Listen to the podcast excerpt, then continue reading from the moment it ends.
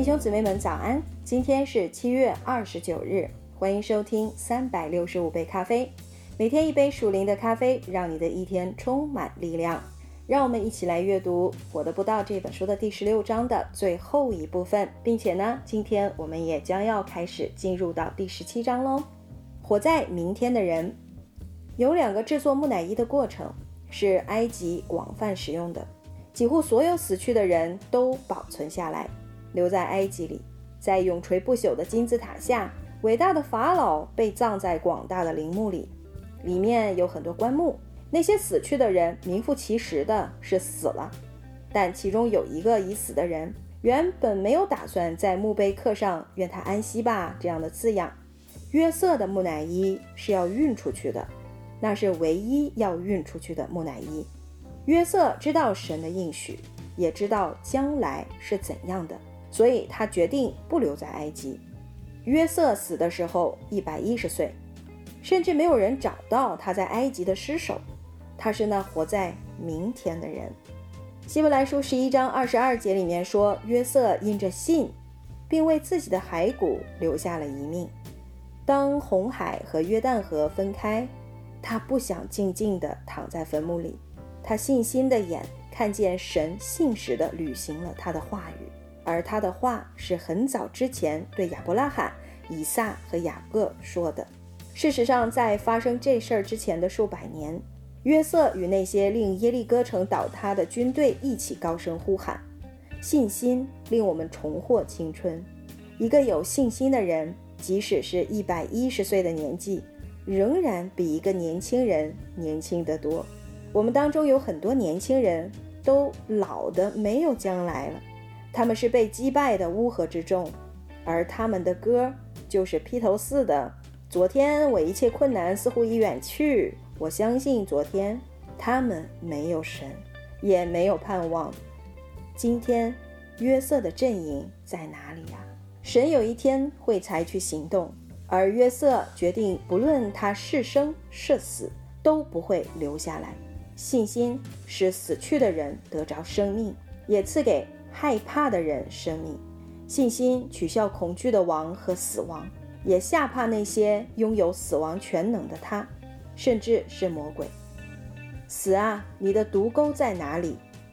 由于得胜者耶稣活着，我们也将要活着，在这今生和来生成为胜利者。阿门。让我们一起来进入这本书的第十七章：陷阱。第十七章的第一部分，神赐福他的计划，神包销他自己的计划，他会供应，但我们必须知道他供应什么。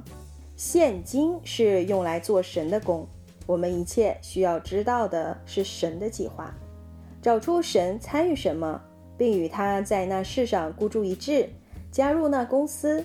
那么我们便有权借着信心，从他极大的垫子里征用我们所需要的东西。我们可求神供应我们做他所做的公事需要的一切东西。神在那工作里做什么？最重要的是，他是救主，是拯救的神。以赛亚书四十三章十一节里说：“唯有我是耶和华，除我以外没有救主。”救恩不单是传福音的人喜爱的主题，也是主的主要工作。神专长于拯救，救恩的工作就如药物对于医生、音乐对于音乐家一样，对于神十分重要。耶稣到来，为要寻找拯救失丧的人，并引领许多的儿子进荣耀里去。我们或邀与他同工，不是靠着我们自己去工作。福音由始至终是神的工作。如果你喜欢，可以随时参与到他的专利事业。我们不是用我们的商号去设立福音商店。耶稣基督是世界里所有救恩工作的元首。我们是在他的公司里工作，所以我们必须不惜任何代价的去做。他会付上那些代价。我有一位朋友说，如果神不是一部引擎，我甚至。不想推一把力，我补充说，但如果神是部引擎，我不会介意做他的后灯。与神一起行动，便没有什么东西能阻止你。他的计划没有什么能出错。他们不会失败或出轨，神要他活着，那么他就不能也不会死去。在一些情况里，教会的企划只是在深切照料下挣扎求存，他们很少涉及神的计划，他们当中没有神的生命。关掉内部维持生命的机器吧。如果那些计划有真正的生命，他们便不需要心肺设备。神想要他死的，便由他死去，不要给他人工呼吸，任凭死人埋葬他们的死人。这是耶稣深刻和令人振奋的建议。为什么要维持那毫无生产力的教会机器，并期望神能够为他付账呢？他不会。教会的真正工作是领人归向基督。阿门。好了，今天我们就阅读到这里，明天我们再继续下面的部分。祝你们拥有愉快的一天，耶稣爱你们，以马内利。